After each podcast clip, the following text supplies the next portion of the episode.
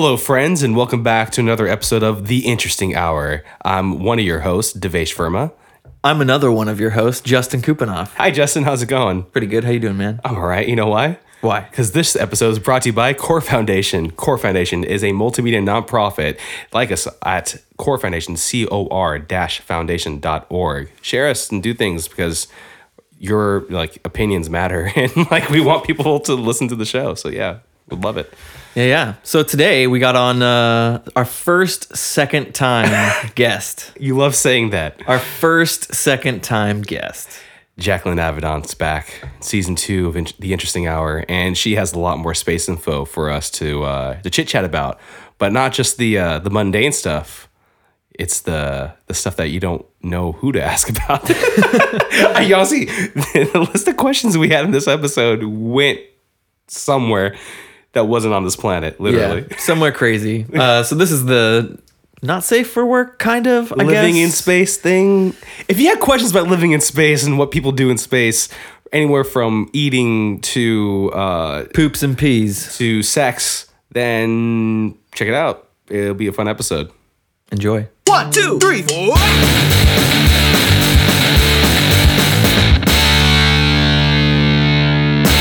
And here we are again with Jacklyn Avidon, second time guest. How it's going?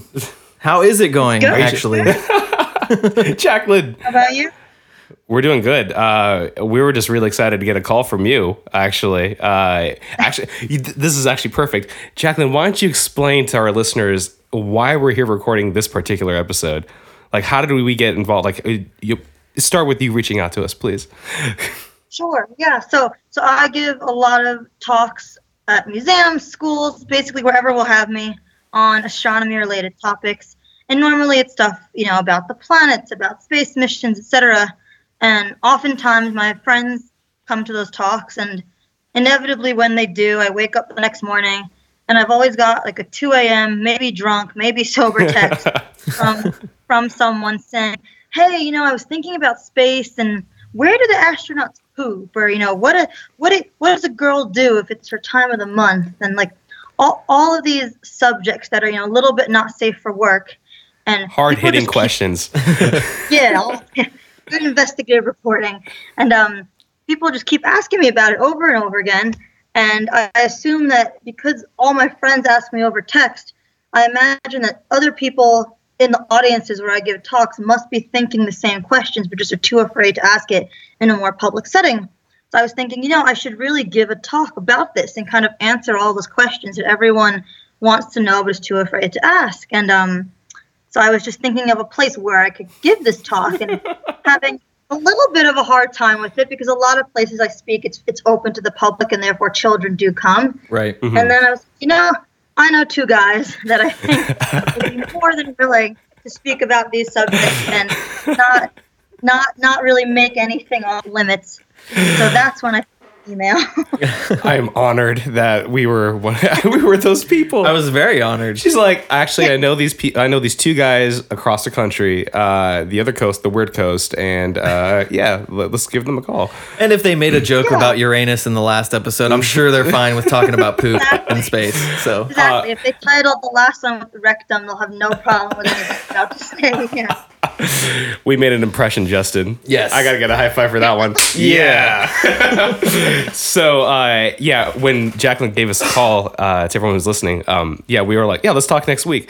Obviously, that didn't happen. It took a couple weeks, but here we are, and we have a whole laundry list of questions uh, we want to get through because just in general, living in space is uh, it's kind of a mystery to a lot of people. A lot of things are there that you don't really you like you take for granted, or some things are not there that you take for granted here on Earth, like you know gravity. a small thing like gravity.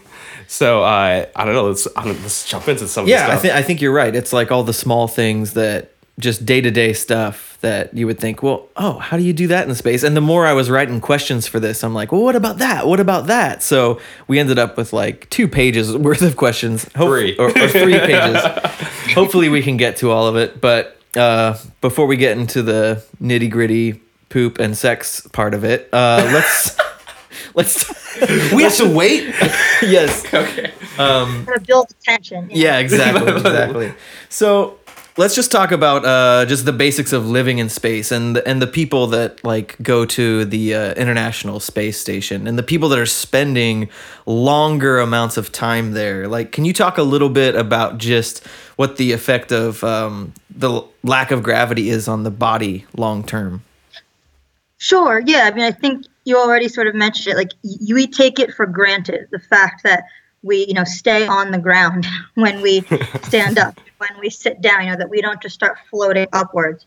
Um, and the reason why is because there is gravity. Um, gravity is just an attractive force between two objects, and the bigger the object, the more attracted you are to it. So we are on Earth, and Earth is really, really big and it's really big compared to us, you know, the size of a human. And so when you're walking around on Earth, you stay put to the ground because you are attracted to the center of the Earth. Um, and gravity is actually the reason why when you lift up something and it feels really heavy, it, gravity is what causes that feeling. Gravity is what makes you pick up something heavy and go, "Ow, God, you know, I got to put this down right now." Mm-hmm. Um, that's, gravity. That that's that's that bag being attracted to the ground. Also, that gravity is what gives things their weight. And so, when you go to space, when you're further away from the Earth, and a lot of uh, spacecraft, you know, orbiting above the Earth are essentially just free falling in a nice, neat, pre-calculated pattern, such that they won't crash into anything, including Earth. We don't really, you don't have gravity up there. You don't have as much gravity. And so basically, when when you're up in space, you can float, or you can, you know, you can you can generally float. Um, and so when Ash, that's all the cool videos you see of you know astronauts inside the International Space Station. They're tossing things in the air and they're just flying across the room, and you know they're sort of bouncing off b- bouncing off walls. That's just because there's a lack of gravity in, uh, up up in space. So it, make, it makes it a lot of fun. I'm sure for an astronaut. and a lot of people jealous. I got Yeah, jealous of yeah. looking at this stuff.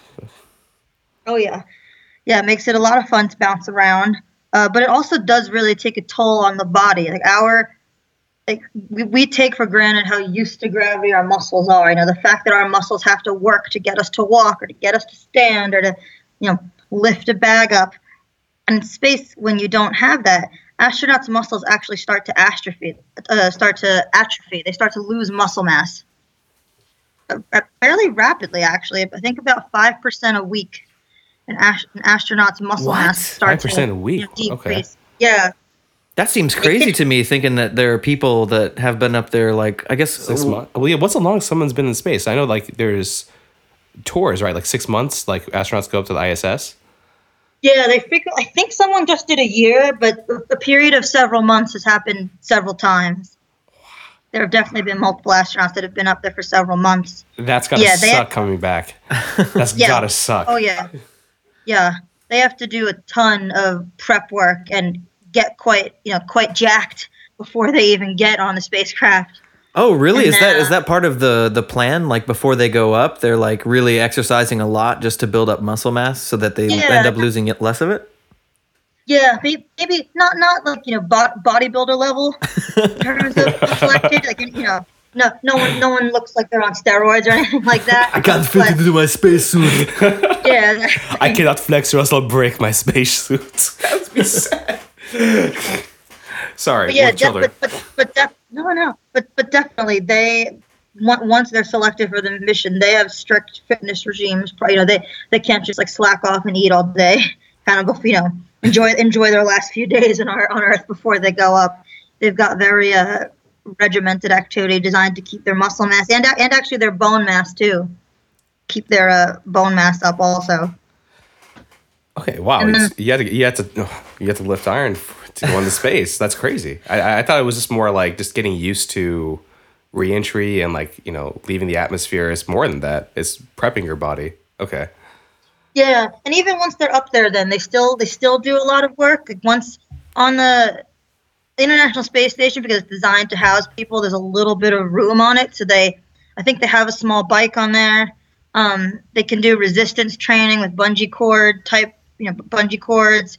Um, so they do have to do work while they're up in the space station. You know, pretty much every day uh, while they're there, they're working to keep, you know, keep pre- prevent their muscle mass from decreasing at five percent a week. Huh. So they so they use like the bungee cords, like they can wrap a bungee belt around them and like do squats or something like that. Is that? yeah, kind of like if you go to the gym and use the resistance bands, Mhm. you know, all those cable machines. It's kind of the same thing. Oh, okay. Hold on, I have a follow up question. You said all this exercise to prevent the five percent decrease in muscle mass every week. Is that do, is that the maximum you lose per week? I don't know if you know this, or is that like do you, uh, do astronauts actually offset that down to like maybe one or two percent per week or something with exercise? Yeah, they.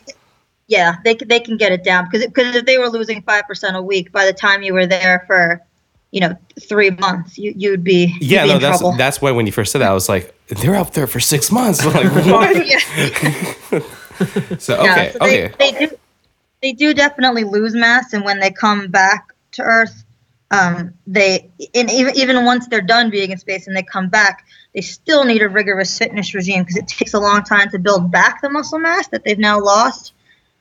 But they're sort of, you know, b- before they go up, while they're up, and even after they come back down, they're kind of always working to try to keep their muscles as similar as possible. But inevitably, while they're up there, they're going to lose some muscle mass and some bone mass. Hmm. Is it um th- but there's nothing really that they can do for like uh for the bone mass, right? Like uh, other than probably taking like vitamins or supplements or something like that.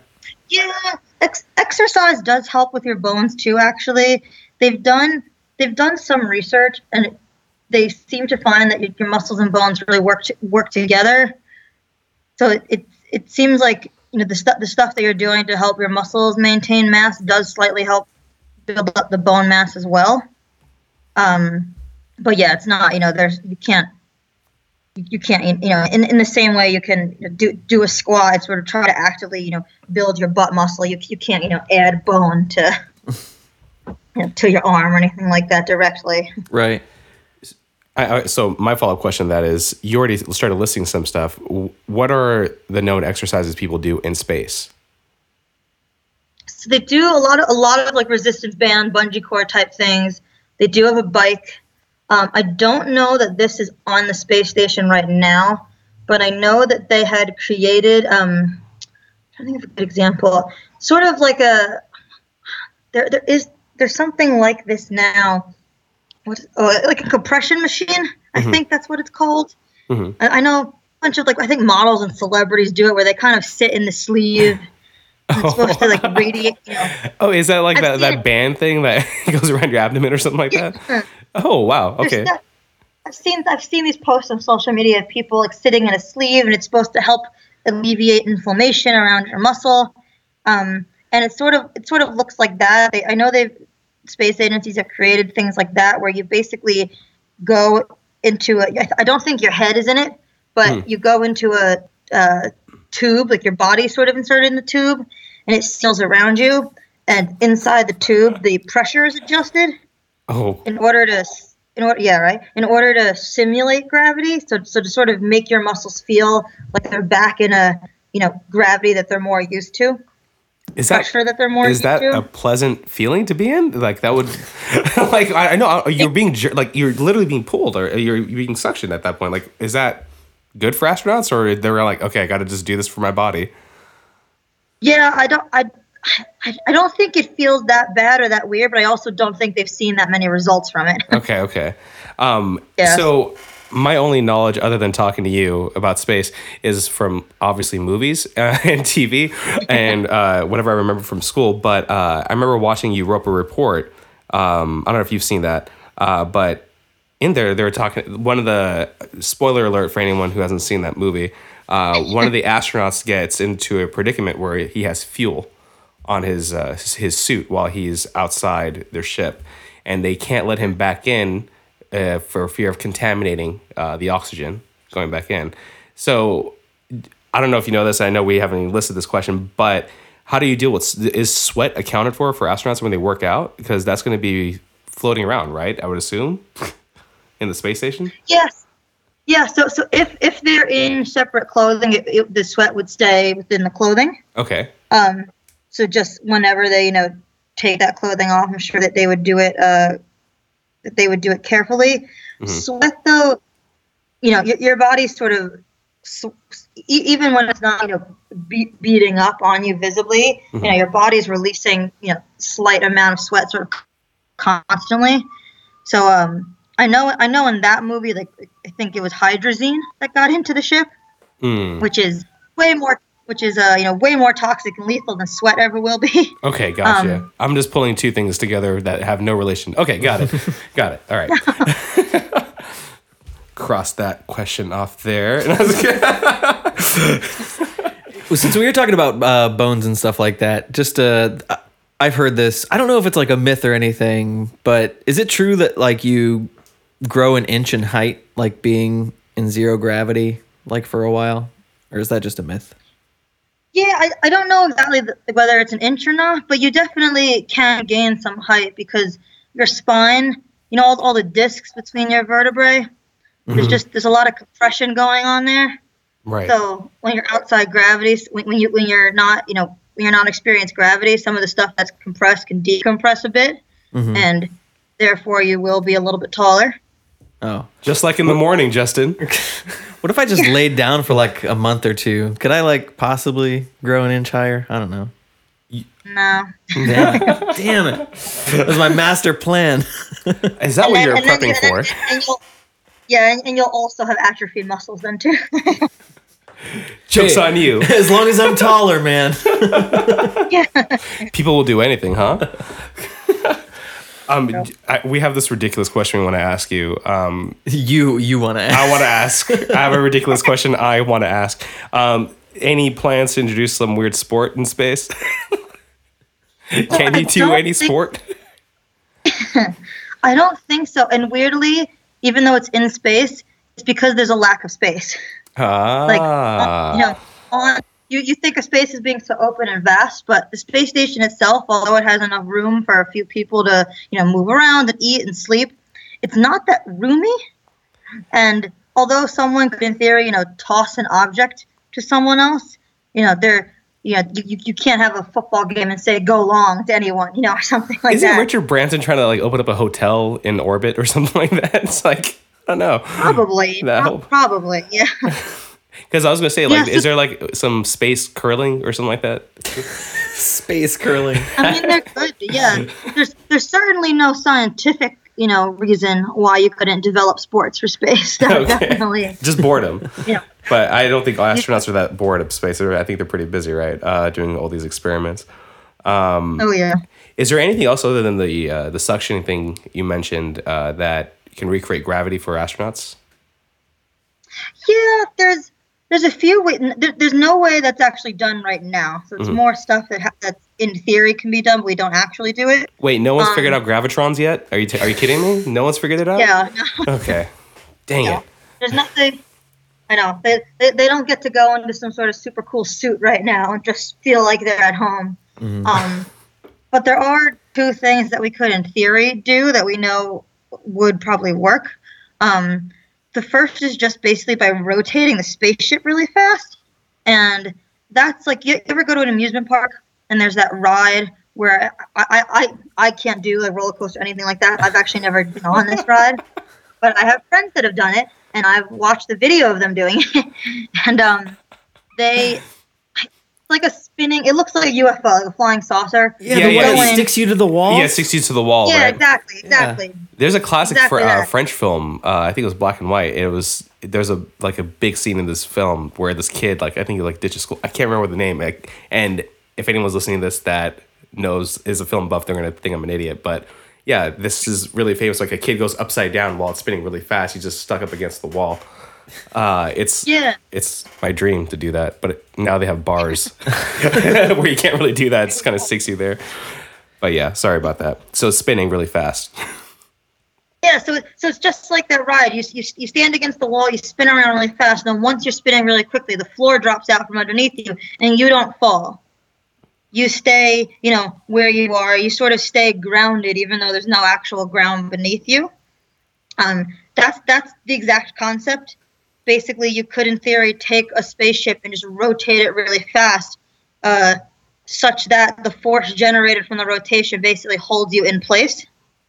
Right, and that's like So what we saw on like uh, 2001 movie. Space Odyssey. Interstellar. Oh, they did it on uh, the new one too, the new Cloverfield movie. They had like rotating parts of the ship. Oh, really? Because a lot of that was in outer space. Um, I'm, I'm surprised though. Like it, it's been, I mean, Hollywood's been doing it for a while. like, uh, is there just a, a budget reason why they can't just like spin, or just equipment's going to go flying around right now? Yeah, I- think too. One, it, to, to get anything to spin, you need something to push it. So it's either you know, t- so to get a spacecraft to spin, you either need something outside the spacecraft that's going to give it a push, and then and then of course because you're in space, when that thing pushes the spacecraft, the thing that did the pushing is going to go flying backwards. Right. Um, or you would need the spacecraft to just use fuel and kind of you know propel itself. But they need the fuel. very- Yeah, then you have to get the fuel up there. Yeah.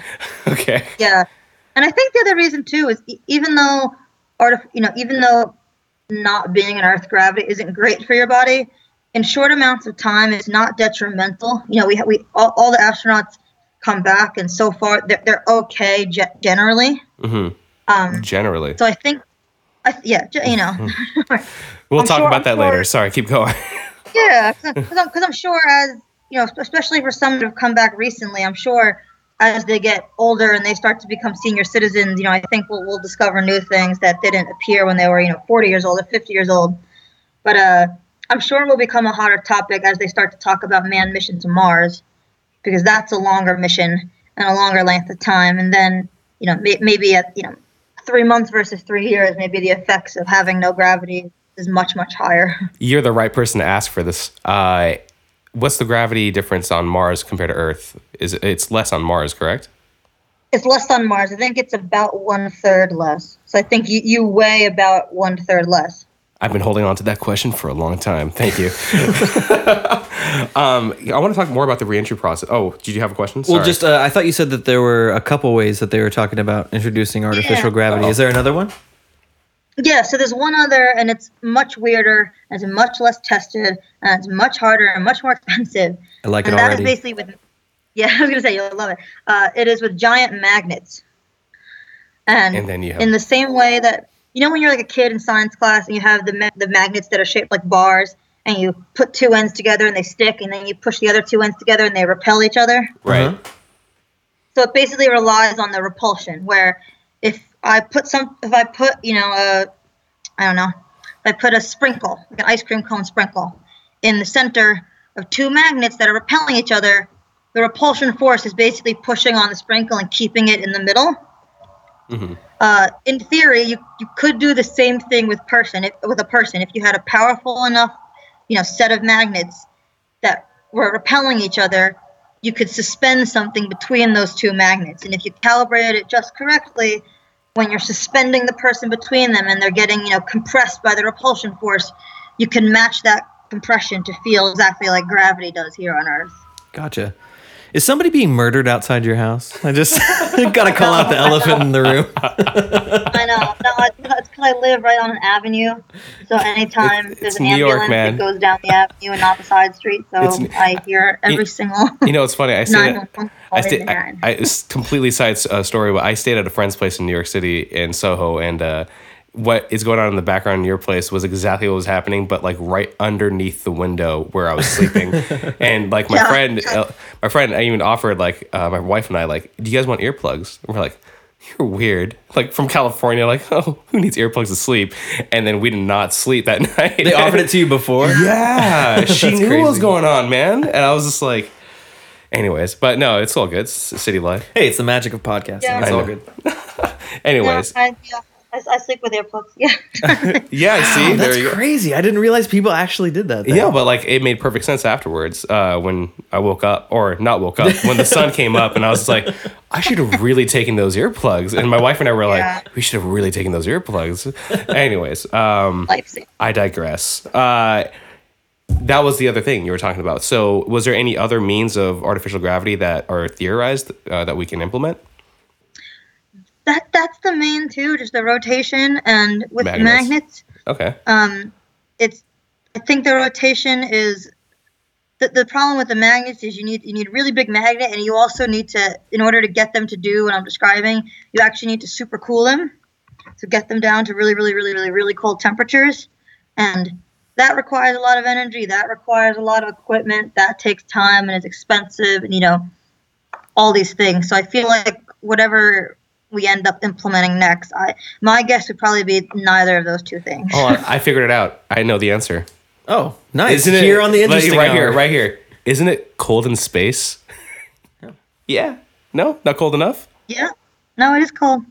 But like, can you? Cold, not not quite cold enough. Oh, okay. nice try, Devesh. That was that was my uh, that was my only way in to like you know the science community and being respect. All right, that's fine, Jacklyn. but you fine. are wearing a NASA hat, so I'll I am give you wearing- credit for that. Uh, Jacklyn's That on. yeah. Yeah. Well, Jacklyn's on air. I thought I'd get into the uh, into the spirit here. Um, Nice. yeah. So actually, if let me go back to this question I want to ask. Yeah, you. go for it. So the reentry process for astronauts, if they've been there six months or however long, they've obviously had, like you just said, there's some wear on the body. Um, what happens when you come back in, uh, into Earth's atmosphere and you get reintroduced to gravity full time and like what's going on? What, what what are these astronauts experiencing when they get back? So you do so as, as you're on your descent, it, it doesn't happen, in, you know, quite so instantly, but it does happen very quickly. Mhm. Um, the the body, as, as far as noticing the gravity again, I, I from what I've read from astronauts, it hasn't necessarily been too shocking because as you're also entering up, this, it sort of feels like a you know airplane taking a very deep, quick dive, you know, quick shaking, turbulent dive. Okay. And from what it from what I've read from the interviews, that seems to be a bit more impactful and you know nerve wracking and stress causing than, than the actual like feeling of gravity again. Um, so Just the as fear far, of falling. as you know, yeah, exactly. just, just just in general, like I'm careening back toward a planet. Yeah. Okay, yeah, you know, no biggie. Um, but but definitely once they you know do get back or or even you know e- even on the craft you've got to hit a button or you know something or you know once it lands you know unbuckling your seatbelt you know tiny mundane things like that it must feel incredibly different because now you actually have to exert effort to you know lift the buckle off of your lap whereas before the second you unclip it it just floats up kind of thing Yeah, I imagine. so there must be a bit, you know yeah, I, I remember. Uh, there's a interview I, re- I watched of, with an astronaut saying like, man, taking zero gravity, taking for granted like zero gravity is like in space. You know, you're working on something, you just like hold it up in hold it up in the air, let go, and it, it'll stay there. but if you try and do that here, it'll just right, fall yeah. straight down. It might fall on your foot or something. I forgot his exact quote, but it was actually really funny when he, how he was explaining it. Like, I want to know what that feels like. That's actually pretty awesome. Yeah. I'm- yeah, and they do. I think I don't know if it's at. I don't know which company does it. If it's a NASA facility or like Virgin Galactic or um. Oh, those pro- Probably planes? SpaceX. Those You know, planes. Fifteen years.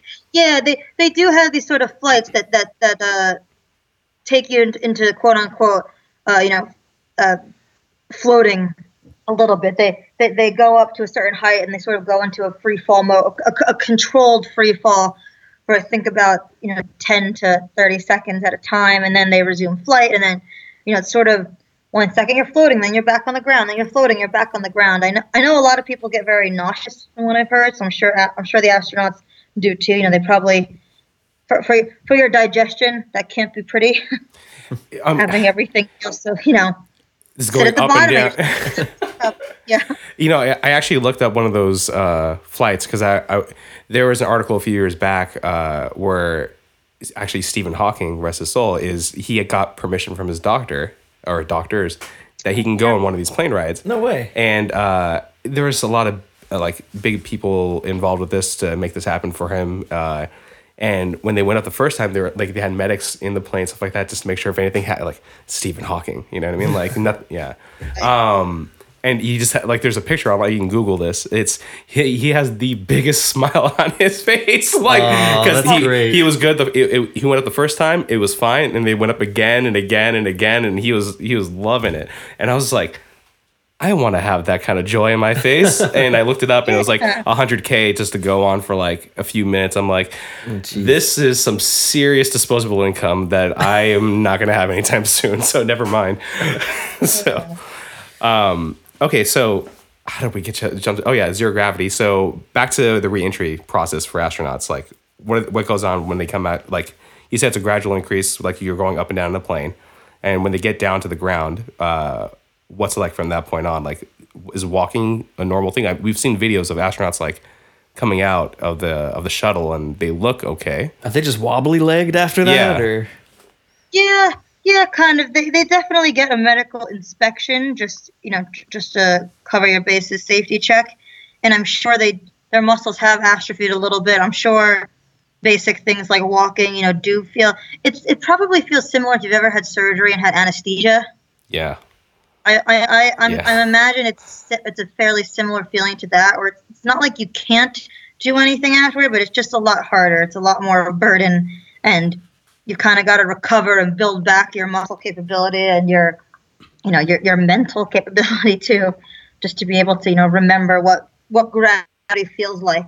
Um, so yeah, no, no, they don't they don't come back, you know, and get rushed off into an ambulance right away or any anything nearly that dire. I think they just feel a bit off and feel a bit, you know, lead footed Mm. and uh, get back to it. Yeah.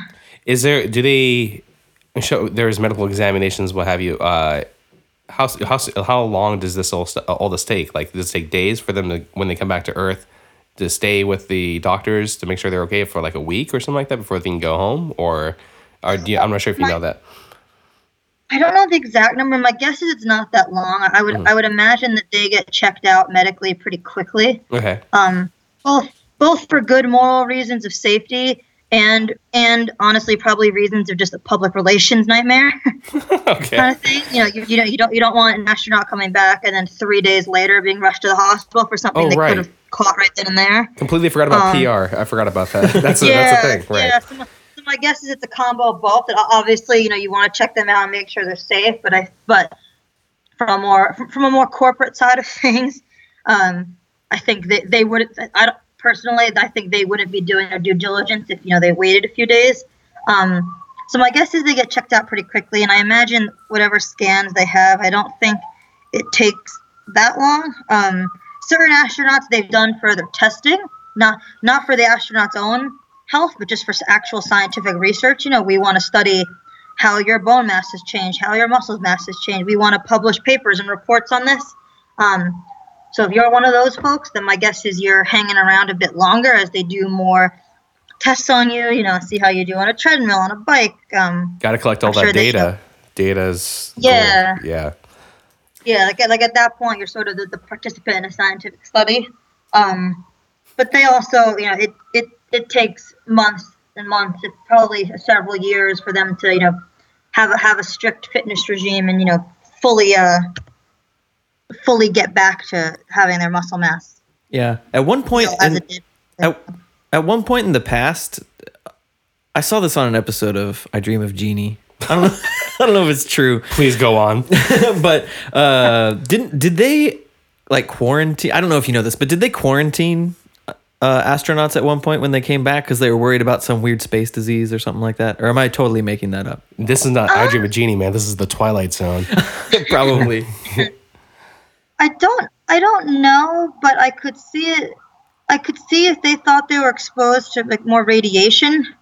Then they oh, should have that been- makes sense. That probably makes more and they sense. don't and they don't want it you know transferring to other people like i could see them doing that um i don't uh, this I, I don't think this next scenario has ever happened but if, if we start traveling you know further and further and they think that you know oh an astronaut's contracted some bacteria from jupiter and it's on their spacesuit i'm sure they'd want to quarantine that spacesuit right away right. and not you know let the astronaut walk walk around with you know jupiter bacteria on him um Would you if but that, but I don't think that situation's happened. Yeah. would you be more exposed would some astronauts be more exposed because that uh that crew would be like what uh, be more exposed to like solar flares for that particular mission versus other expeditions etc like where where would Yeah, radiation yeah. come from other than solar flares Yeah. Definitely. The radio. yeah, all, all radiation it's coming from the sun. A- absolutely. If you get hit by more flares, there's more exposure. Um, God forbid if there's a leak or a malfunction of any kind. Um, if you're doing a space walk and you're, you're out, you're outside the space station, that can give you a little more. You know, Um, I, I just also- realized. I'm sorry. Before you can go on, we don't even know what some of our listeners may not know what solar flares are. If you can explain that too. Oh, sure. Yeah. So the, the sun, although from you know you can't stare at the sun here because you'll burn your eyes out. Um, Really? But if you actually could, could look at it, and the spacecraft that have looked at it, it's quite active, and there's a lot of you know, the sun is just a you know hot hot plasma uh, ball, orange and yellow in color on, on the sort of quote unquote outside of it, Mhm. and it's basically just constantly giving off radiation and light and heat, and it's uh, flinging out sort of uh, radiative particles and plasma particles, and so sometimes uh, the the things that we see here as auroras on Earth that are really pretty Yeah. um, those are pretty because they're not really harming us. You know, they're, they're not immediate. They're not you know radiating us and frying us instantly. Um, Oh. But if you're an astronaut and you're above the Earth's atmosphere, you're not as protected. And so when the sun does something like that, it flares up and it you know spits out uh, extra you know radiation that travels and kind of gets to the area where the spacecraft is.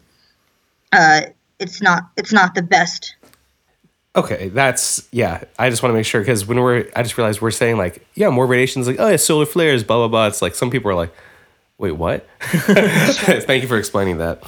Yeah. So moving on to like just the more mundane stuff of living in space. Like this is something Sure. I always wondered. Like I've seen uh, a couple things of them. Like I, I can't remember who the girl was, but she was just showing how she washed her hair in space. Which I guess there's no Yeah. like rinsing or anything. They just use this soap that you can just kind of like wipe off. Or is that is that the case Yeah. that they use? Yeah, the, the, the basic issue with, with grooming in general in space is just con- is, is just containment. You know, everything is floating away. So if you were to rinse your hair, all the water would start floating away. Or if you use wet soap, you know, and lathered it up, all those lathery bubbles would just start floating away. Um, if you're, you know, a man and like shaving your beard or your mustache, all the little hairs will just start flying away. Um, so That would main- be annoying. That would Yeah. be super annoying. Just saying as a guy who shaves, that like I hate my sink after I shave. Yeah, yeah.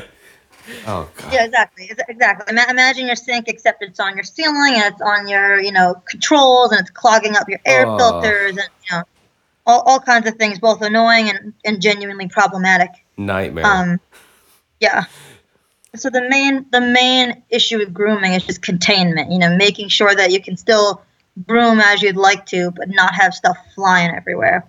Um, So how are you containing that stuff? Like, and just the water itself, if you're like rinsing yourself off with a damp cloth or something like that. Yeah, a- yeah. A, lo- a lot of it involves more u- use of fa- use of like fabric or a heavier cream instead of a, a liquid like water. Um, so I know for grooming, the shaving cream they use is especially thick, and it's designed that when you put it on your face and, and shave, it kind of clings to the hairs. Mm. Um, and so you really you really have to very intentionally wipe the cream away. It's not just gonna fly off your face, um, and the hairs will get stuck in the cream. Um, so it's just a lot of u- using drier materials, thicker materials, um, heavier materials that you can then come in and sort of wipe away and then put into a controlled, you know, waste area.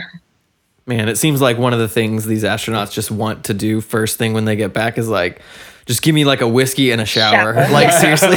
Those two things particularly. Oh, oh yeah. yeah. Is it more? I wonder if it's more advantageous just to like grow your beard in, in, in space. Just grow it. You don't have to deal with like. yeah, I haven't seen any astronauts with beards. What's up with that? You have to be an astronaut with a beard, unless there's like a, a dress code. I think the space dress code. there might be a space. Is there a space dress code, Jacklyn? I don't know. There's certainly certainly for various activities you need to have the proper, you know, protect protective gear on. Right. Um, and I know I don't know. Maybe a beard's flammable. Is that like a thing? I have no idea. Maybe other countries do this. I'm not sure. Actually, I haven't done that research.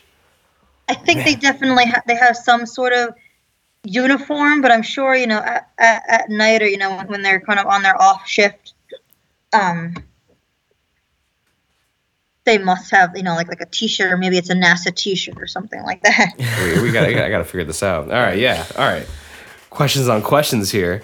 Over over at the interesting hour. Uh, so when they're okay, so say dude just shaved and he's got this cloth with all this nasty, gross, Sticky, super sticky, liquid, creamy yeah. stuff in it. Like, so Love where it. does that cloth go? Is that cloth get cleaned somewhere? Is somewhere? there a dishwasher in space? There's no dishwasher. Oh, jeez.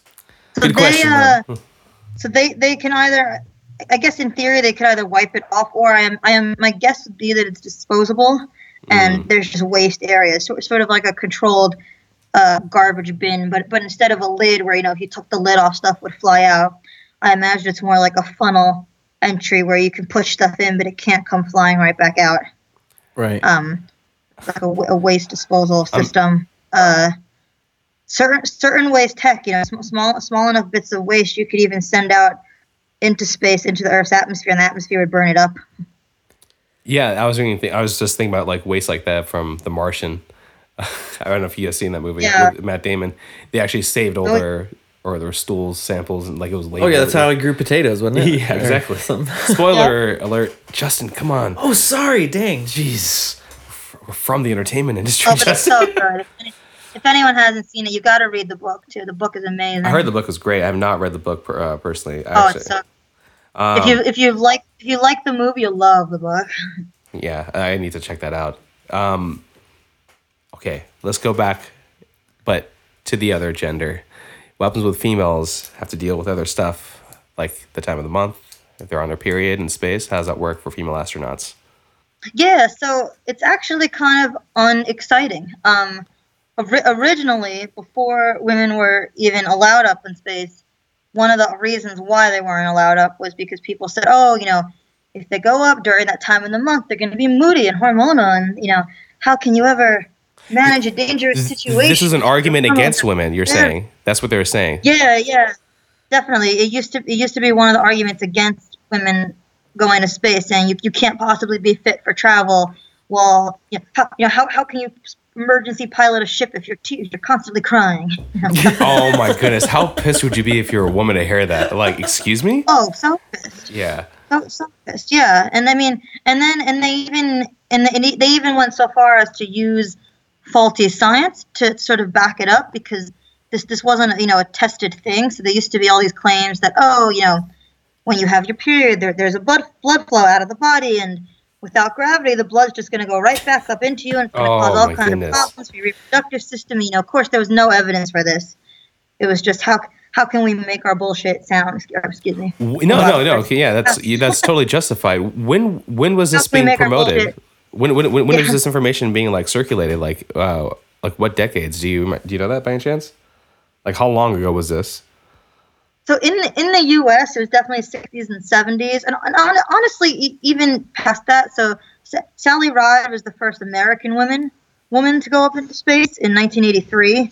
Though though I'm sure you know once even after she came back down successfully, I'm sure she still got plenty of it. You know, and I'm sure to this day in closed circles, there's still you know crap floating around, just just like there is in every you know in every field.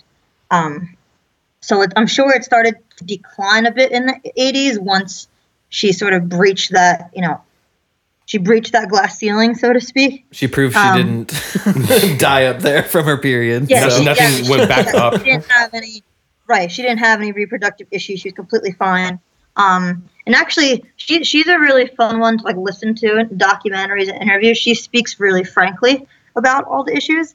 Um, and uh, she's said so much how when they were planning her, you know, trip up into space and people were trying to guess, you know, how many tampons she would need for one week. And, you know, men were coming to her and saying, oh, do, do you need a thousand tampons for two days? You know, people, you know, it was, you know, it, it Scientists. sexism and ignorance. yeah.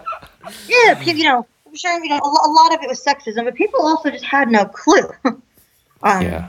Because it wasn't, you know, it, it, it was men also, you know, in addition to being male astronauts, it was men planning those missions and men organizing those missions. And so she just had a lot of, you know, stuff like that where, where even for the folks that I'm sure were trying to be nice and respectful and helpful, just didn't know. Um, so yeah, so she, so, you know, she set him straight. She went up there, um, had a fine time. You know, many women have gone up since. Uh, and it turns out it's actually quite boring. Uh, the periods work the same. There's not. There's no real This is boring. difference. Well, that's Yeah, good to know. yeah, it kind of is. It kind of is. There's no major change. Um, female astronauts, you, you can request tampons, pads, you know, all, all the products that you need. It all, you know, it gets planned ahead of time. Um, some female astronauts now have elected to take a contraceptive the time that they're up in space, just to put their period on hold entirely to not deal with it. Oh, that makes Um, sense. Which again, yeah, which which again kind of sounds like you know, women on Earth. You know, that that's what we do down here too. Right. You know? Um, yeah, so it's actually really similar. It's just I have a random question for you after that one. yeah. if any of these don't sound random enough, We're um, just getting into random territory. We're just gonna start shooting. Oh no stuff no at you. yeah this is gonna it's gonna start getting weird right now. I- Interesting hour is gonna change into the weird hour right now. Um, does like skin peel off your feet in space? Yes. Wait wait Yeah. wait. So I didn't ask this question, so I have no idea why I'm asking this. Can you explain this to me? What's going on? I, I'm pretty sure I started this. I think I wrote this down as a suggestion. Oh, Yeah, because I didn't write this question Yeah, either. like, but I uh, was like, is this a, just a widely believed thing? to our listeners, uh, we we gathered all these questions. We gave it to Jacklyn. We're like, "Yo, is it okay if we ask these questions?" Since you came up with this great idea to come up with this episode, and she was like, "Yeah," she was game. So this is mixed of a bunch of questions. So yeah, Yeah, like I said, I, I feel like you guys added in the more appropriate like stuff about gravity and sports, and I hit you with like dead skin, poop, you know, all. Oh, no, no, hold on. We're gonna get to poop in a minute. But first, the, the, the, the dead skin, the peeling of the feet. What's going on with that? Yeah. So so on so, you know on Earth now, your skin skin is the body's biggest organ, and it's constantly shedding. And even even not in the sense of you know you're getting like a pedicure, you know, intentionally scraping dead skin off your feet. Even when you can't actually you know see it or you know you're not made aware of it, your body is shedding skin cells all the time.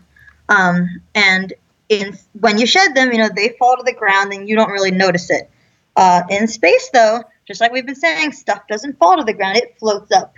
So in space, if you're if you're an astronaut and you take your sock off, instead of that dead skin sort of staying put in the sock, and you know you flick it in the laundry and you aren't even aware of it, in space, all those little dead skin particles, which if they've accumulated, it's certainly big enough to see, they just start floating around, and it's very gross.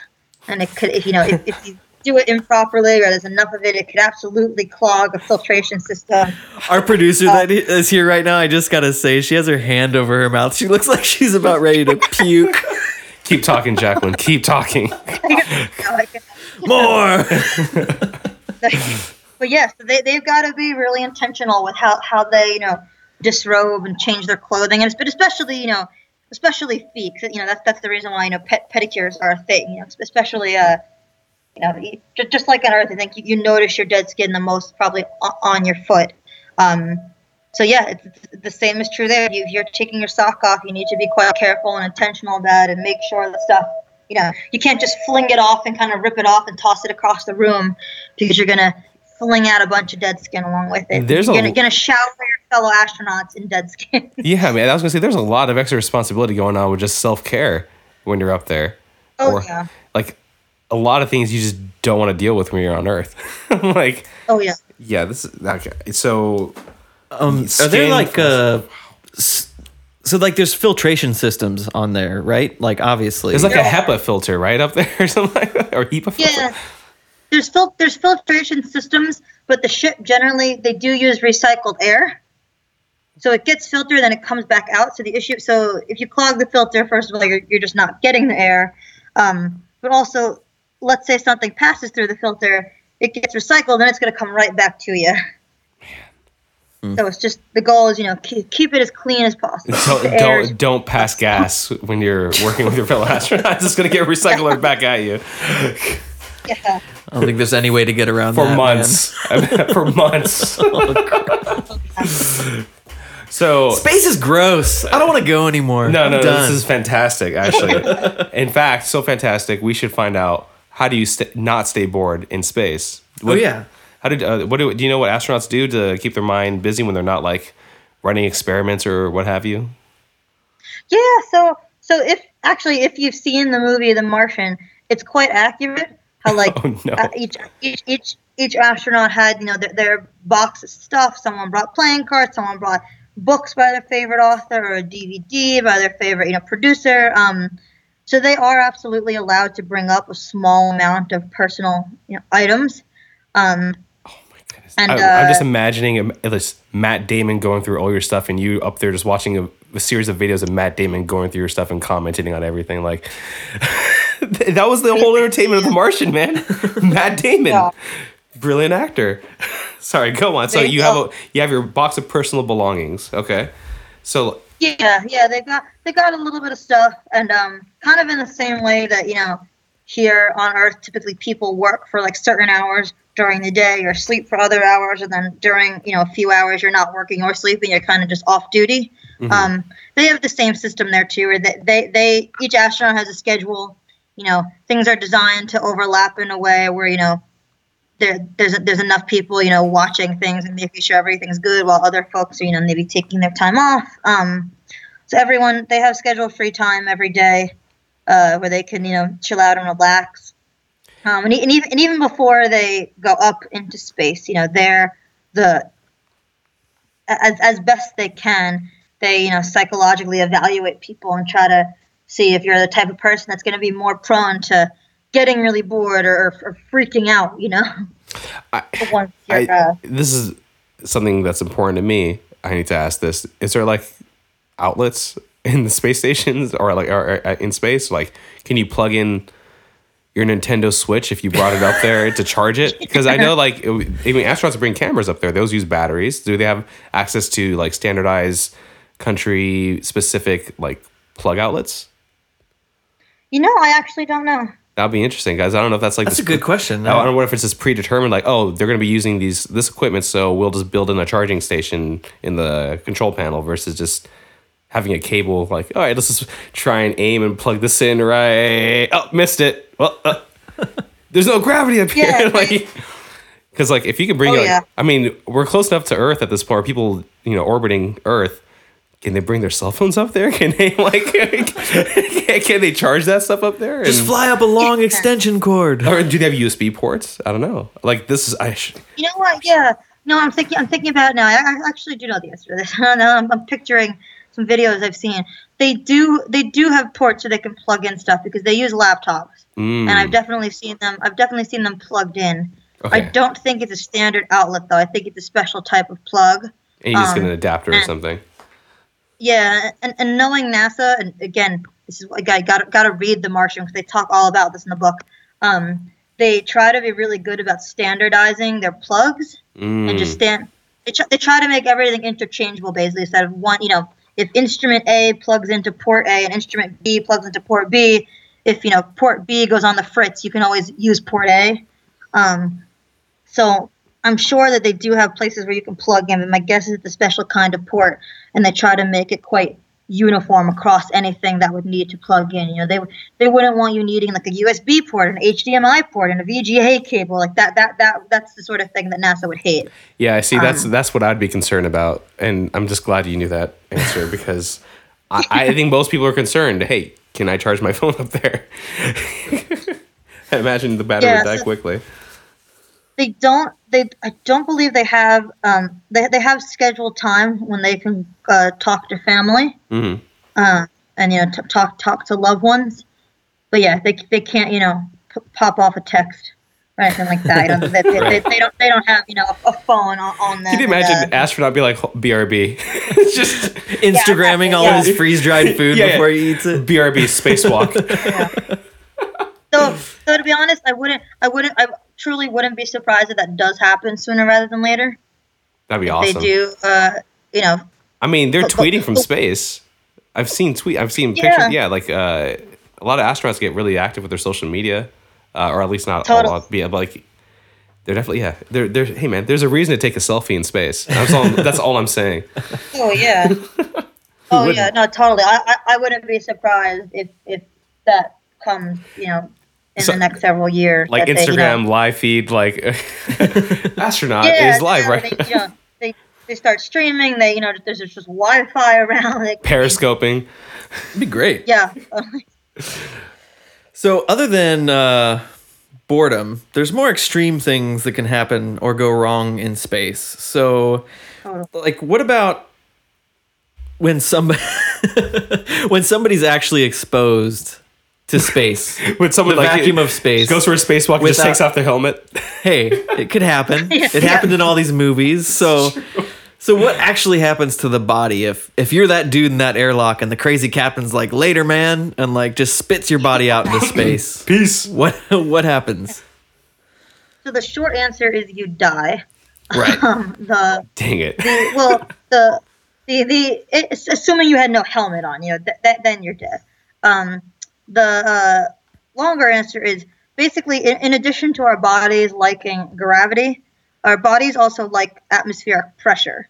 You know, when we're, when we're on Earth, you've got the whole weight of Earth's atmosphere pushing down on you, and we don't really feel it because our bodies are built for it. We're used to it. It's the only thing we know, so we, we don't feel like you know. Maybe metaphorically, we feel like there's a giant weight on us, but you know, physically, I see what you did there. yeah, yeah, thank you. Yeah. Physically, you don't really notice it. Um, but when you're in space, and again, you're above the atmosphere, you don't have that atmospheric pressure pushing down on you. Uh, so your skin actually, so if your skin was exposed to outer space, it causes a lot of the water that's inside your body, and our bodies are, mostly water, just to start vaporizing off you. And you kind of start, you start freezing basically. Space is very cold, and uh, your sort of all of your systems just start going on the fritz. Um, your, your your bloodstream, as it's you know your heart pumping your blood all around your body, your your heart and your blood does a pretty good job of like regulating your internal you know temperature and pressure, and it'll keep trying to do that for a little while. Um, but if you were just floating out in space, you know, no spacesuit, you know, you're you're you're- just an idiot and you're going for a joyride. Um, I'm gonna scratch this thing off my bucket list then. Thanks, Jacklyn. yeah, yeah. Right. I'm just I'm just gonna walk outside and see what it's like. Um, basically, you- you'll start to you'll start to freeze. Stuff will start to vaporize, and you'll sort of slowly lose consci- consciousness, and it will. It's just quite quite a graceful death. You know, nothing gory. Mhm. Um, n- nothing splattering anywhere, or any, anything like that. Um, Well, my eyes get just sort bloodshot. of yeah, Okay. yeah, sort of, sort of a, a, a graceful freezing and vaporizing and uh, l- loss of consciousness. You're very kind because anytime I say there's bloodshot eyes involved, I don't call that a graceful like death. That's definitely like, oh man, my this is not good. But uh, what would you actually die from though? Like are you would you die from suffocation or Lack of suffocation, right? Or no, because there's no like you don't have atmospheric pressure and you're nothing's holding you back, holding you together. yeah, like, I mean, And you- you- suffocation. the honest answer, I guess, is that you die from multiple things. You know, if you're not if you're not breathing, you know, if, if you were hooked up to a breathing tube while all this was happening, your lungs, you know, your your lungs in an oxygen sense would be okay, but they wouldn't have the appropriate amount of pressure pushing down on them. Um, you'll die from just the cold, and, and, you know, our bodies are mostly water, and if that's vaporizing out of you, um, that's not that's that that can kill you. Um, That can kill you? know, that, that yeah, this can kill you. That can kill you. Um, as your you know circulatory system slows down and your brain's not getting enough blood, that can kill you. um, we got a lot of issues once we get to this point. yeah. Okay, that's like yeah, because I mean, and I, I just remember watching Cowboy Bebop, and they're like, we got to get to this other space station, wrap ourselves up, and kick off. Floating, floating, floating to the other space station, and they're fine. Like no suit whatsoever, just wrap themselves Yeah, up. no, Okay, no. well, now, now it might, now it might be um possible for a split second if you had you know like a teeny tiny hole in your suit. Um, a lot of the spacecraft and equipment, you know, stuff we have is designed to try to help maintain those pressure levels and regulate things. So if you had an itty bitty baby tear and could patch it up right away, that that wouldn't be deadly. Mm. Okay, that's that's actually a question I had. Like, okay, so maybe you dealt with that that issue with the suit, but you know, you always hear that you know that there's big meteors out in space, and then there's ones that are like the size of a quarter or something like that, and it's like Yeah. those are whipping around all the time, and if like one of those goes through your your shuttle, like you're screwed. It's like, are there really that many of those floating around, and like what would actually happen if one of those little ones just, you know, just pierced through a small portion of Yeah. the International Space Station. So there, so there actually are a lot of little ones. The, the big ones, not so much. You know, like like you said, you you don't really hear like a giant, huge rock, you know, the size of the space station smacking in space station, yeah, that that would be awful. Um, but what they call micrometeors, just tiny, tiny rocks. Um, there are actually loads of those, and um, luckily they don't cause real damage. Um, the spacecraft and shuttles are, are, uh, are, are, you know, when we used to have the shuttles, um, they're all built to sort of be able to withstand tiny minor impacts and sort of, uh, you know, tiny pebbles being flicked at them at really high speeds. Okay. Um, and when when the shuttles used to come back to Earth, just kind of if, if you go to the uh, if you ever get a chance to go to the Intrepid in New York, and they have um, one of the shuttles that was used as a test shuttle, um, and the whole and the whole bottom of it, you know, is just scorched and burnt up.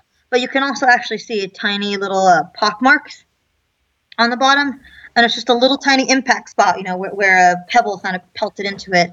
Um, and it's and most of you know, 99% of the time is totally fine. Uh, something like like a window, those have multiple layers of panes.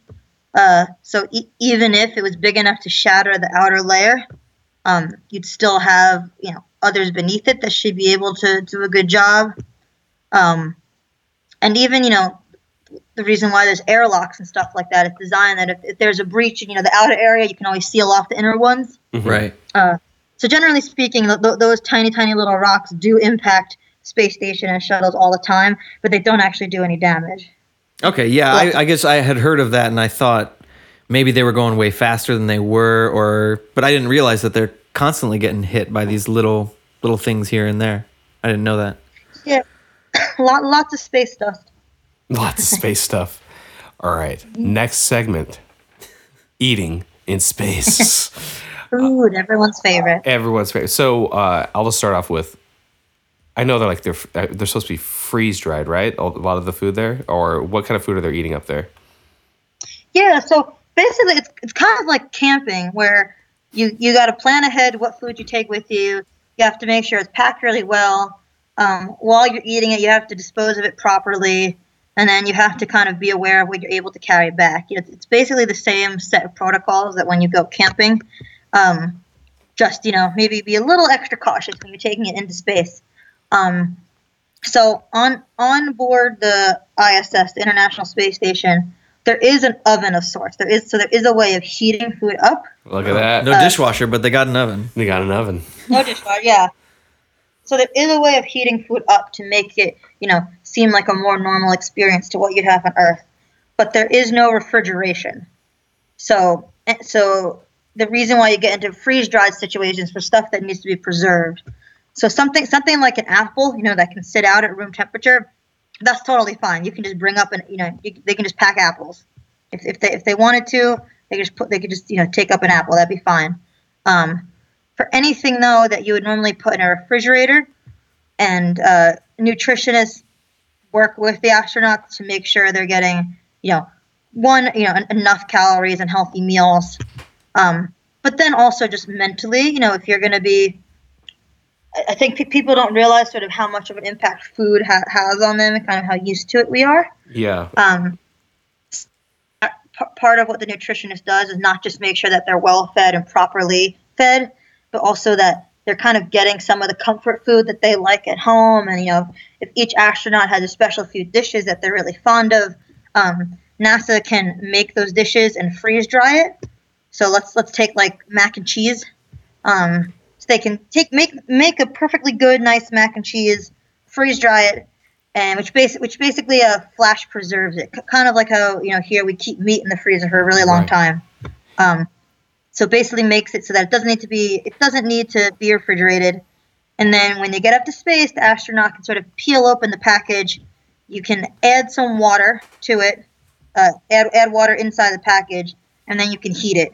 And the water will sort of help the food steam. And you sh- and at the end, you should have something you know semi similar to a mac and cheese on Earth. It might be a bit off texturally, but taste taste taste wise, it should be pretty good. That- Um, okay, that's what I was about to say. Is most of the stuff taste good, or is just because Yeah. Does it hold so up? a lot of stuff like like I think the most popular one is free dried ice cream. Like I know that I, Yeah, I, buddy. I've eaten that before. They they sell that in like science museums everywhere. You know, I'm sure online you can buy it.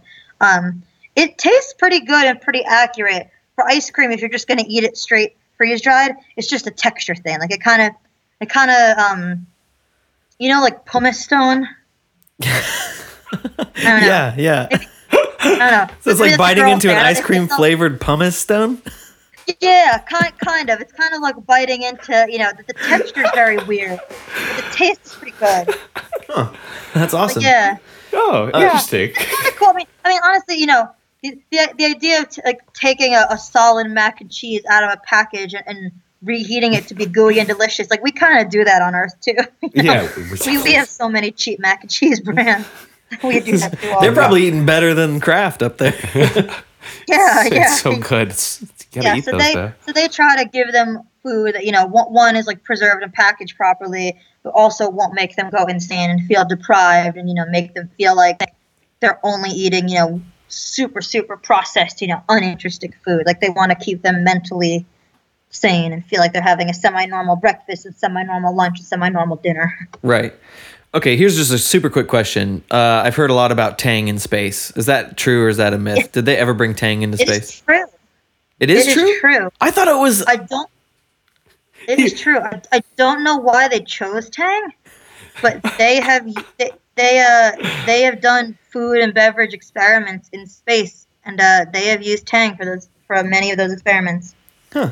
Awesome. I was expecting a quick no Yeah. on that. I had no clue. it's like No, no, they- I don't know why you guys wrote in that space. question in there. Tang in space. There we go. Speaking of Tang in space, what about Sex in Space? Want to get there? Did you just jump ship? Tang and sex. That's you know, a very loose connection there, inter- Justin. interchangeable. Let's just get into sex in space. How is that? What's going on? Is, is is that is that happening? yeah. Has Has anybody had sex in space? So uh, so on on record, no.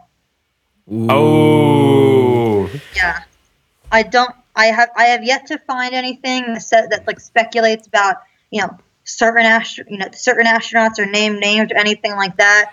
Um, I have read articles that have sort of speculated of, of that it could have happened or this is when it was likely to happen or whatever, but all of that speculation, hearsay, and so on, on record, no, it's it's never it's never been you know let's done out of desire that someone's recorded, and, and it's certainly never been you know scientifically tested, in, you know, in, in that way. Okay, hold on. We're gonna turn off the microphones real quick. It's just us three. what do you think? Unofficially. I'm I'm lying to you. The microphones are still hot. Just want to let you know. Oh, I know, I know that. I know that. I don't doubt it. My my guess would be no because I, the the International Space Station is not that big. There's other people up there with you. There's not there, there's no beds on board. It's basically like a sleeping bag that's kind of strapped in. Um, and you know it, it, it would just be a pain. but it's for Like, science. just, just, yeah, it's for like, science. just coordinating that would have to be so unappealing. I feel like Maybe you could. Maybe two people could slide into one of those uh, compression sleeves you're talking about. Uh, the little uh, little little Yeah. thingamajiggers. Oh yeah. So like So my, so. my guess is no. May, maybe people have you know kissed, made out. That'd be a lot easier to do. Um, Jeff- but yeah, I think see, I think see, I think it'd be more interesting. Like just just send you know like like a couple up there. Yeah, has there been a married couple go go into space at the same time? no, otherwise they probably would have known.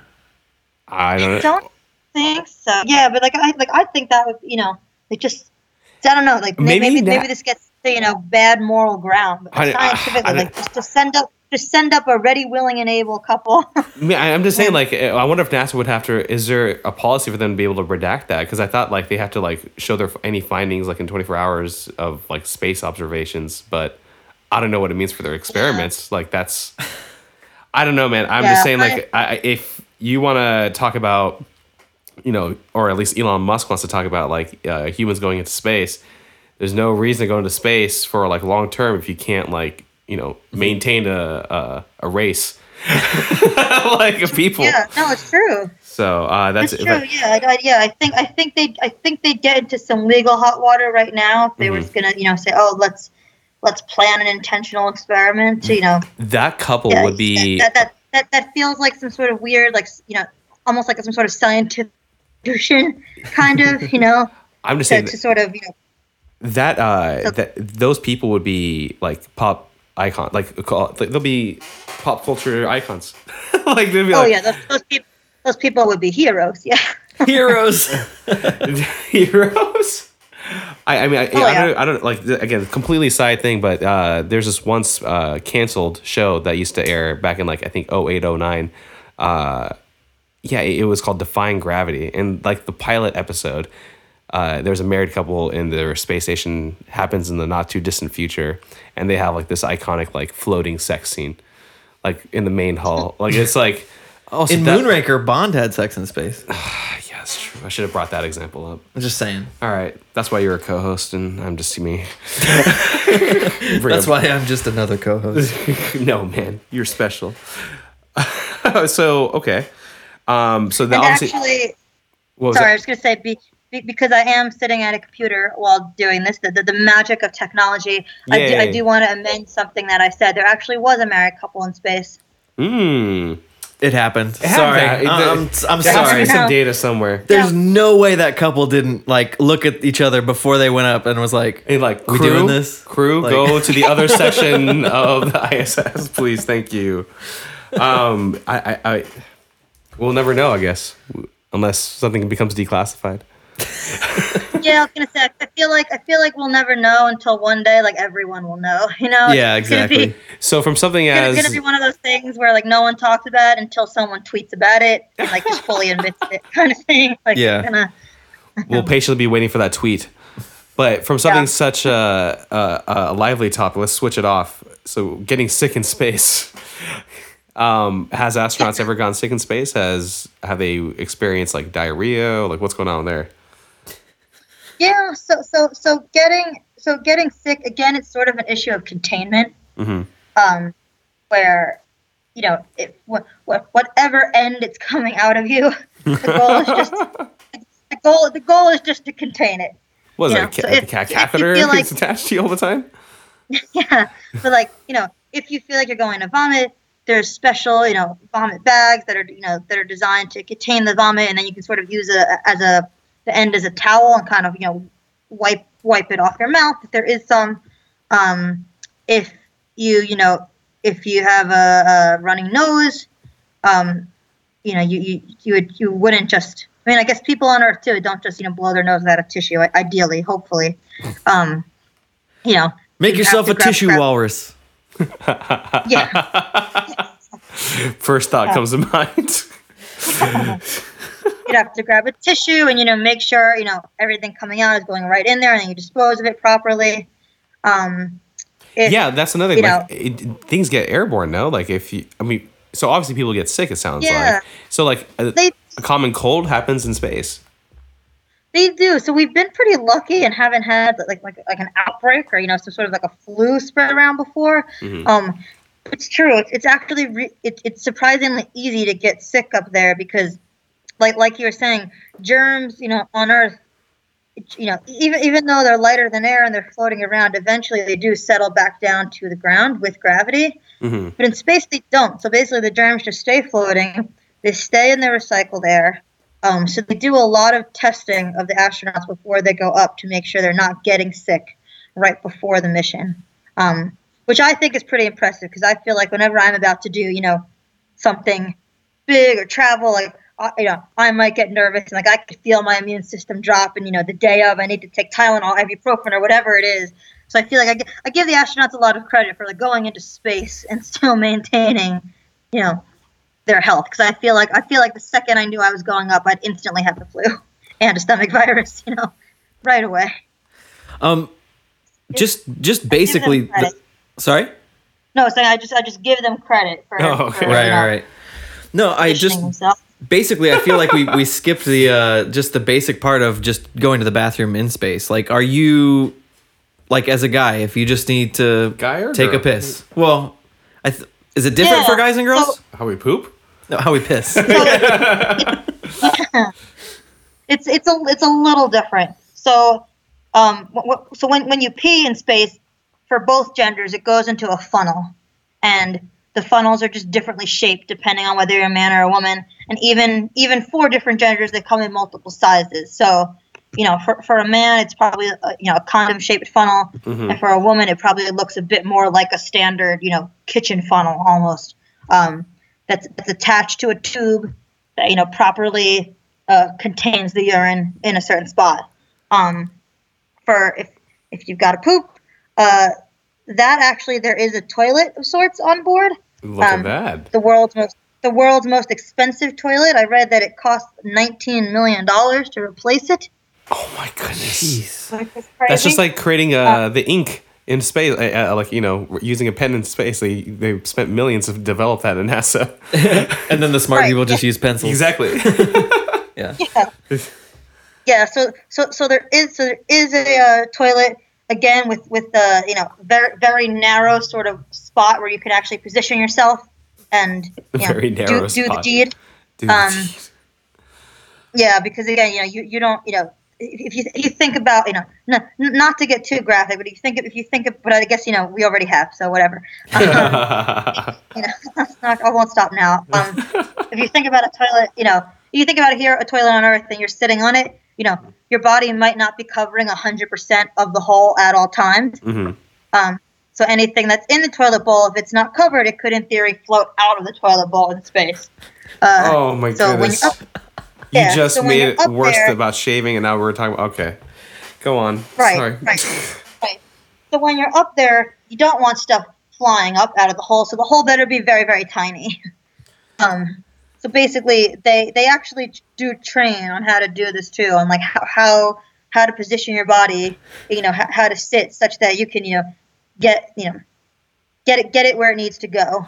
Man, I'm thinking about sanitation. If you guys are like, you're saying there's different sizes depending on like the person, like, Mm-hmm. or at least for like you know urination stuff like that. Like I like, w- how do you sanitize? Do they have like Clorox sheets up there, or like what's going Or on? does everybody have their own little? Well, I guess you I- can't for the. I- Yeah, you definitely. I mean, there's not that many astronauts, so it, you definitely could have sort of a, a detachable, you know, funnel situation Mhm. that attaches to a hose. Mhm. Um, I imagine the hose itself, you know, they wouldn't really have to clean out all, all that much because nothing's, you know, once you get to a certain, you know, point down the hose, not, you know, you're, it's not touching your skin. Mhm. Um, but in theory, I, I suppose you could easily, you know, wipe down the funnel area, or each person get their own, maybe.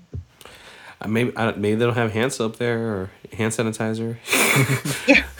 yeah. Okay. I, I that's Um, so besides just physical ailments, like we were talking earlier about people, you know, making su- sure that they're psychologically uh, fit to go into space.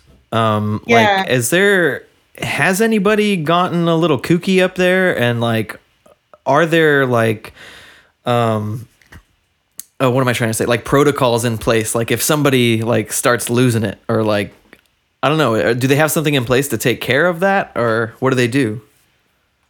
Yeah, so they definitely do have protocols in place. Um, before or b- before and after astronauts are picked, they go through a ton of psychological evaluations.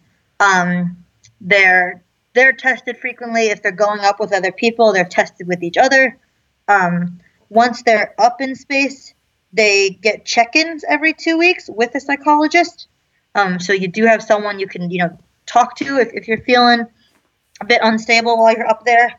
Um, but I guess you know ultimately, of course, you can't fully predict. Even even someone that tests perfectly, of course, there's always a chance that once you get up there, you could start freaking out. Um, the only sort the, the there are protocols for how to deal with it, but the sort of main um, you know method if, if talking to someone didn't work, there are pills. They do have you know medication, antidepressants. Um, they, they don't have you know like a stun gun or anything uh, you know and, and anything more violent like that where if someone just started freaking out you know you, you needed to uh, you know you know sort of immobilize them immediately there's no stun guns or anything like that um, but they do they do have pills and other medication that if someone could take to calm down Right. I haven't heard anything of, any, of anyone you know getting really bad or having to abort a mission early because someone was freaking out Well, I assume they I'm- have to go through so much Yeah, testing that they I- would be able to see yeah, I was gonna say, I- beforehand. I would never get picked. I would freak out before I got up there. like I'm freaking Well, out now. I, I'm actually. I- I'm not sure if you said this in your explanation right now, but do they have like a psychologist up uh, up there with them at all times, or some type of specialty with that? uh, they're not up there with them, but through you know through electricity, the computer, internet, Mhm. um, they they check in with a psychologist every two weeks. I'd imagine That's- as you get further away from Earth, like you know, if you go to it's Mars, um, there's a delay, right? What is there's like a twenty minute delay for sending a signal one way. I think. Yeah. So like Mhm. that won't really work for the therapist. I imagine they would. I don't know. Email session. E- well, even the emails could take that long. It's the same signal, I think. Yeah, Uh, you so can write out all your thoughts and feelings. Yeah, if you're feeling suicidal, it's like wait 40 minutes for it to come back, like a the, your message to come by. You know, um, Yeah. that's interesting. No, there's a lot of in, like this long term space. Yeah, but um, yeah, I you know, there's actually a note here. I think this is your uh, your note, Jacklyn. Was uh, g- just piggybacking back to the bathroom real quick. Is there anything that they had they used to do in space that was more gross than what they do today, and how they used to go, used to go to the bathroom? Oh yeah. Like, can you explain that real quick, please?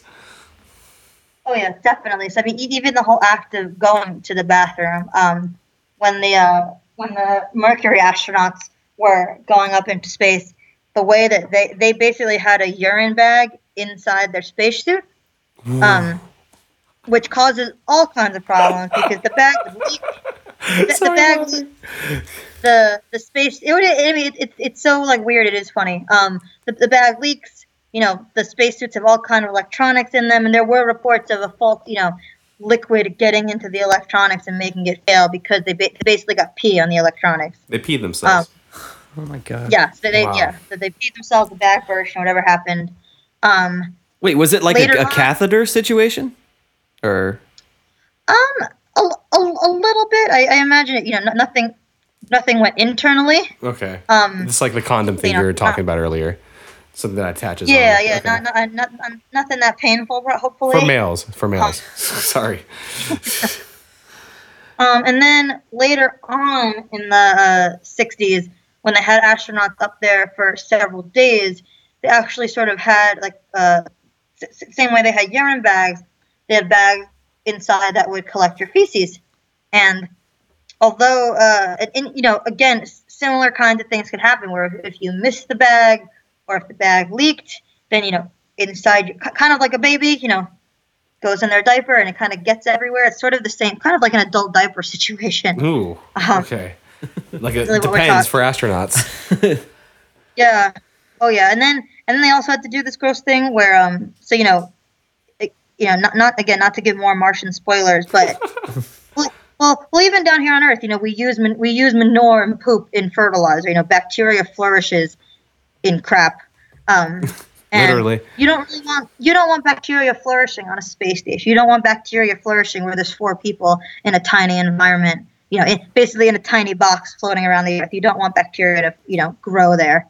Um, so what they would do is once they would you know they, they'd poo into the bag they would actually have to add into the bag a little pellet that was designed you know that, that released something that would try to eat a bunch of the bacteria up Oh my goodness. um, to make sure that inside the bag you didn't have a colony forming oh, someone thought of that. Yeah, I never thought oh about that. man, I didn't even think about that. Yeah, because it would be in that bag. why wouldn't you just throw the bag out the window?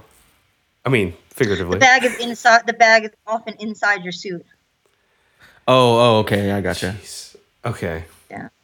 Okay. So and, I, it, and even and even and even in general, you know, when they're when they're just you you you you absolutely could, um, you know, launch a bag of, of, of crap towards Earth's atmosphere, and it would just burn up in space, and it'd be totally fine. You know, we it, it wouldn't like rain down poop or anything like that. It would just get I'm aiming up. towards my ex's house. take that. Yeah, Fuck. yeah. Okay, I have two more questions before we start wrapping up. Um, Sure. I don't know if this is a quick answer or what, but uh, uh, question for the opposite sex: Do you need a bra in space? Yes, you do. So even Wait, even without you know, even even without that much gravity, um, it you know, breasts do still exert a bit of a force on, on a woman's body, and you know, do pull down a little bit. Um, so absolutely, wo- women do still wear uh, bras, often sports bras in space. Kind of the you know, undergarment wise, it's pretty similar to what what we have on Earth. I, oh, I wonder if there's been experiments done like that, like difference of males moving through space versus females moving through space, like counterweight or anything like that. That'd be interesting. I doubt, I doubt there have been. Yeah, it would be cool to see. I, I doubt they've tested it. I, I'm sure it would get into all again all kinds of like moral, you know, We need to send them This this is wrong, episode. right? We need to send NASA Yeah. this episode. Like, look, we had a lot of good ideas. Okay. Yeah. It- it- again, it's not cold enough in space for you know some batteries or whatever we were talking about. Yeah, but um, yeah, and okay. So you briefly touched on this last time or a few minutes ago. Sneezing in space uh, or sneezing in a spacesuit, particularly, I want to ask. yes. How does that work? You don't have wipers or anything in there? No, they don't. But yeah, but again, it's kind of the same thing. Like whenever something's coming out of your body, you just got to contain it right away. So, so if you were, you know, in your spacesuit, in your helmet, and you just sneeze straight forward, everything you're sneezing out is going to go right on your visor. It's going to block your view, which I guess, I guess, isn't that much different than here on Earth. You know, Right. you were wearing a helmet and did that too. Um, so if you're wearing a But you can't should open your to, helmet here, in sp- or like you can on right Earth. right you can't Yeah. just yeah so they they try to um within the helmets right now you can actually there's a bit of like head mobility within the helmet Mhm. so you generally just you generally just try to aim down you know if, if you're in the spacesuit It must suck Um, when those sneezes come suddenly for an astronaut. It's like I couldn't name down. No. yeah exactly yeah and of course if you're out of a spacesuit you know try to be polite and just do it into a tissue but Yeah, yeah, you know hopefully any, nothing floats any, after. anytime there's stuff you know from from whatever hole of your body it's coming out of you know whatever fluid substance is coming out the goal is just containment Yeah. Well, I think we're about coming to that time. Was there anything else that uh, is uh, gross, uh, disgusting, cool, interesting that we missed out on here that you wanted to talk about? i think that's it i guess i guess the one other thing i get asked about is having a baby in space Yeah, well, I was going to ask you Oh, about yeah. pregnancy, but you you you maybe cross that question out because you're like, no one's ever had sex in space. It's like, ah, yeah and, and i think that that's why i get asked it a lot because because the answer is like no one really you know it has never been tested we, we, we've never that we've known of have someone you know get pregnant in space or even or deliver a baby in space or anything like that um, people do think though that it, it probably would cause you know some negative effects because in the, in the same way that you know a full adult human's muscles atrophy and bones lose mass right. um, a tiny, frail, you know, small baby, I'm sure would feel those effects even more, and they would probably feel those effects during development, you know, d- during you know pregnancy. Um, so my guess is that it wouldn't be, you know, the most positive experience for the child and and for the mother. Um, but it has never been tested. We, we, we don't know. We you, you- haven't heard of anyone, you know. I have a follow up question to that now. I, I, I realized I didn't ask this earlier. Um, when astronauts come back, does being in zero gravity actually have an effect on your internal organs coming back into Earth? Is there any like medical issues? Like you said in the very beginning of this episode, generally people come back fine. Wh- Who is Yeah. not generally? what has happened not generally? I don't think there's been anything, you know, awful reported where you know someone's needed surgery or anything like that. It's just more that your your body is used to op- it's, it's it kind of re- is really similar to after you've had anesthesia. Your body is just really used to operating at, at, at a slower pace and sort of doing less work. So you do have to you don't have to relearn how to walk, you know, in, in a sense that you, you can't walk, but it, it will be, you know, you'll, you'll feel a little bit heavier for a while. It'll be a little bit harder. You know, if, if, if you go back to the gym, you're not going to be able to, you know, lift the same weight that you were able to before you went up there. Um, if you go for a run, you're going to get out of breath much faster. Um, so it's sort, it's sort of, it's sort of like you're just coming back really out of shape. So just how I feel today. Okay, cool. All right, got it. All right. How we all are right now. Yeah. Copy that. All right, good to know. Uh, Justin, do you have any other questions for her? I don't think so. I think I'm good, man. I think this has been a fun, this fun has been legitimately an interesting episode of the interesting hour. Um, Jacklyn, any other questions beyond pregnancy stuff that we should that you want our listeners to hear, or you just want people to know it's going to be okay? I'll, I'll end with one fun fact that I, I, I have read in several places that uh, pornography companies have tried to do partnership with space companies to film a porno in space, but that they've been turned down every time. I, I So- doubt, so- dude. so- they could probably fund. You could fund it, Yeah, dude. We had the yeah. same thought right away. Just, just let them do it Yeah, so once, and we got funding for the next three years based on those man. DVDs. You sell them for hundred dollars a pop. seriously because people are still buying DVDs. but, yeah, exactly. So you know, so, so, so someone's on it. So someone's trying to make it happen, but it hasn't. It hasn't happened yet. Hey, well, here's the hoping. first 4K pornography uh, done in or porno and done in space. Imagine. The, wow. Well, on that yeah. lovely note, Jacklyn, thank you so much for coming on again, being our first second time uh, guest. For a second time guest. Yeah.